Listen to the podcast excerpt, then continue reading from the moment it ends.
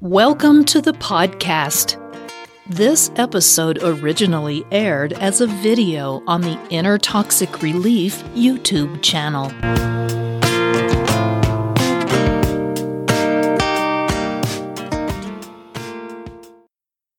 Inner Toxic Relief presents How Do You Spot a Female Covert Narcissist?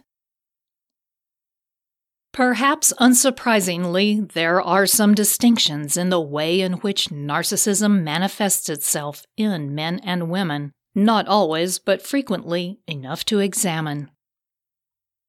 Narcissism can be classified as either overt or covert, and often women are of the covert type.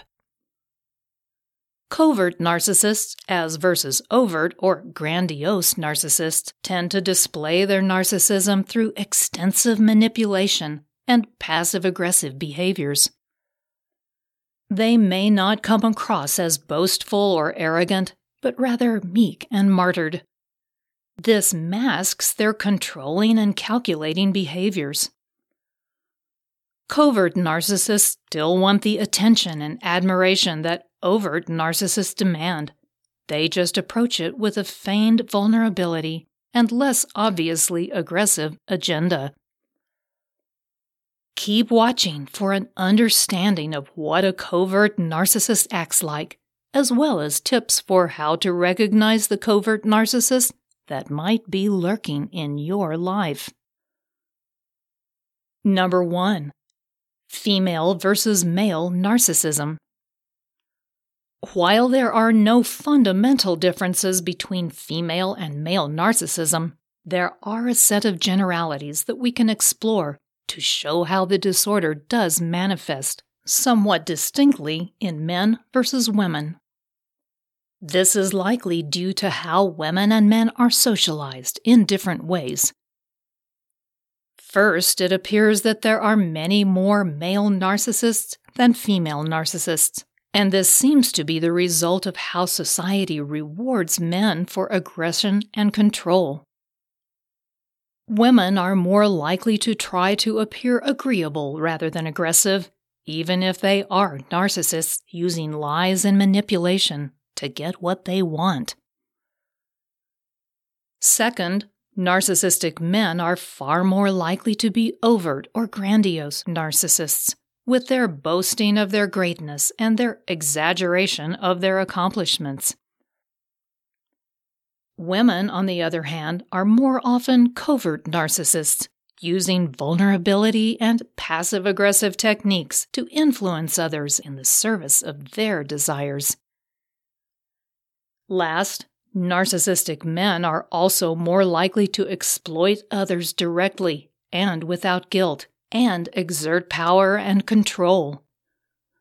They behave in a dominant alpha male manner. Women, in contrast, use subtle emotional manipulation in relationships in order to garner favor, causing psychological damage rather than relying on outright antagonism. Number two, toxic unhappiness. One of the surest ways to identify a covert narcissist is to recognize her toxic unhappiness. Narcissists in general aren't truly happy people, masking their insecurities and isolating themselves from others. However, overt narcissists often appear to be happy with their ego stroking behaviors, while covert narcissists will complain and play the narcissist. The covert narcissist needs the reassurance of her worthiness, just as the grandiose narcissist does, but she often won't tout her own abilities and successes. Instead, the covert narcissist will fish for compliments and exaggerate her miseries until you supply her with all the comfort, encouragement, and ego boosting that she needs. She will take advantage of your time, your energy, and your patience as she repeats a litany of complaints. How everyone actually takes advantage of her, how nobody understands her, of how much she gives with nothing to show for it. That never seems to change. Number three, unreasonable demands. The covert narcissist, like the grandiose narcissist, will also make unreasonable demands. In the covert's case, though, these demands will be more psychologically oriented and subtle. For example, she might express frustration and even anger if you aren't able to constantly anticipate her needs. She wants a mind reader. Narcissists in general aren't very good at communication, and the covert narcissist cannot clearly convey to you what it is she needs or feels.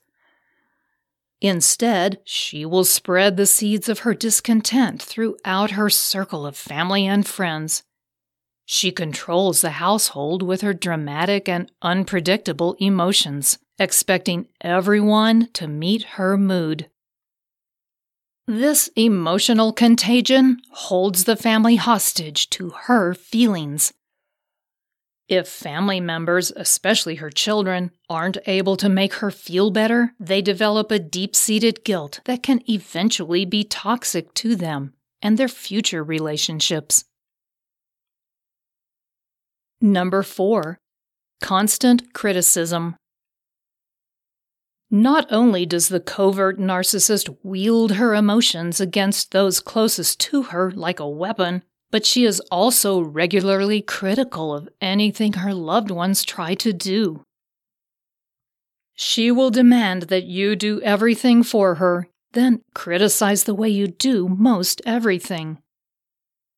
Indeed, the covert narcissist's constant barrage of criticism or undermining behaviors can cripple their children's self esteem and psychological development.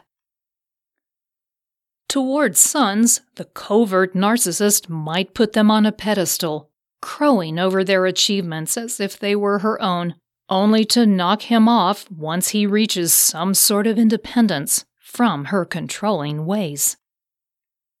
With their daughters, the covert narcissist forms a competition continuously undermining her daughter's achievements or attractiveness or talents. The covert narcissist has to be the best and the most important under all circumstances. The daughter is always secondary and inadequate. Number 5. Frequent falsehoods. While all narcissists are prone to engaging in deception to get what they want, covert narcissists become master liars. Not only do they lie about important things like finances and professional achievements, but they also lie to themselves about their behavior and their likability. They will also lie just for the thrill of control or to put themselves in the spotlight. Thus, their stories are overdramatized. Their lives are filled with harrowing tales and aggrandized adventures. She must present the most idealized version of herself, so her public face is always a false one. When caught out in a lie, she will deny it and deflect her actions onto you, twisting her behavior into your fault. She rarely apologizes, and when she does, it sounds insincere, as do most of her emotions. She'd rather cling to her narrative of victimhood, claiming that everyone is out to get her. She does nothing wrong from her view, so she feels wrongly accused and attacked. This feeds the cycle of narcissism.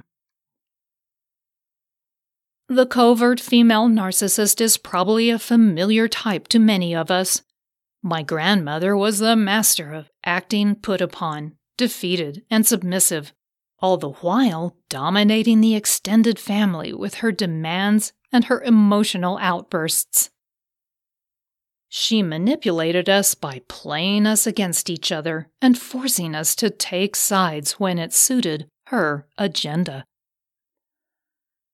This complex interplay between emphasizing victimhood while subtly undermining others' psychological stability and exerting control is the hallmark of a covert narcissist.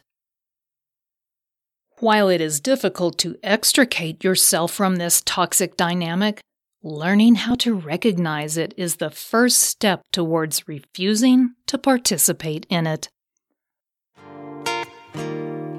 If you enjoyed this podcast episode, please give it a positive rating and review at the same location that you downloaded it. If you have any questions or comments, meet Patricia at the Inner Toxic Relief YouTube channel or on her blog at innertoxicrelief.com. Don't forget to check out all the links and resources in the show notes. We do appreciate your time. Thank you, and we'll see you next time.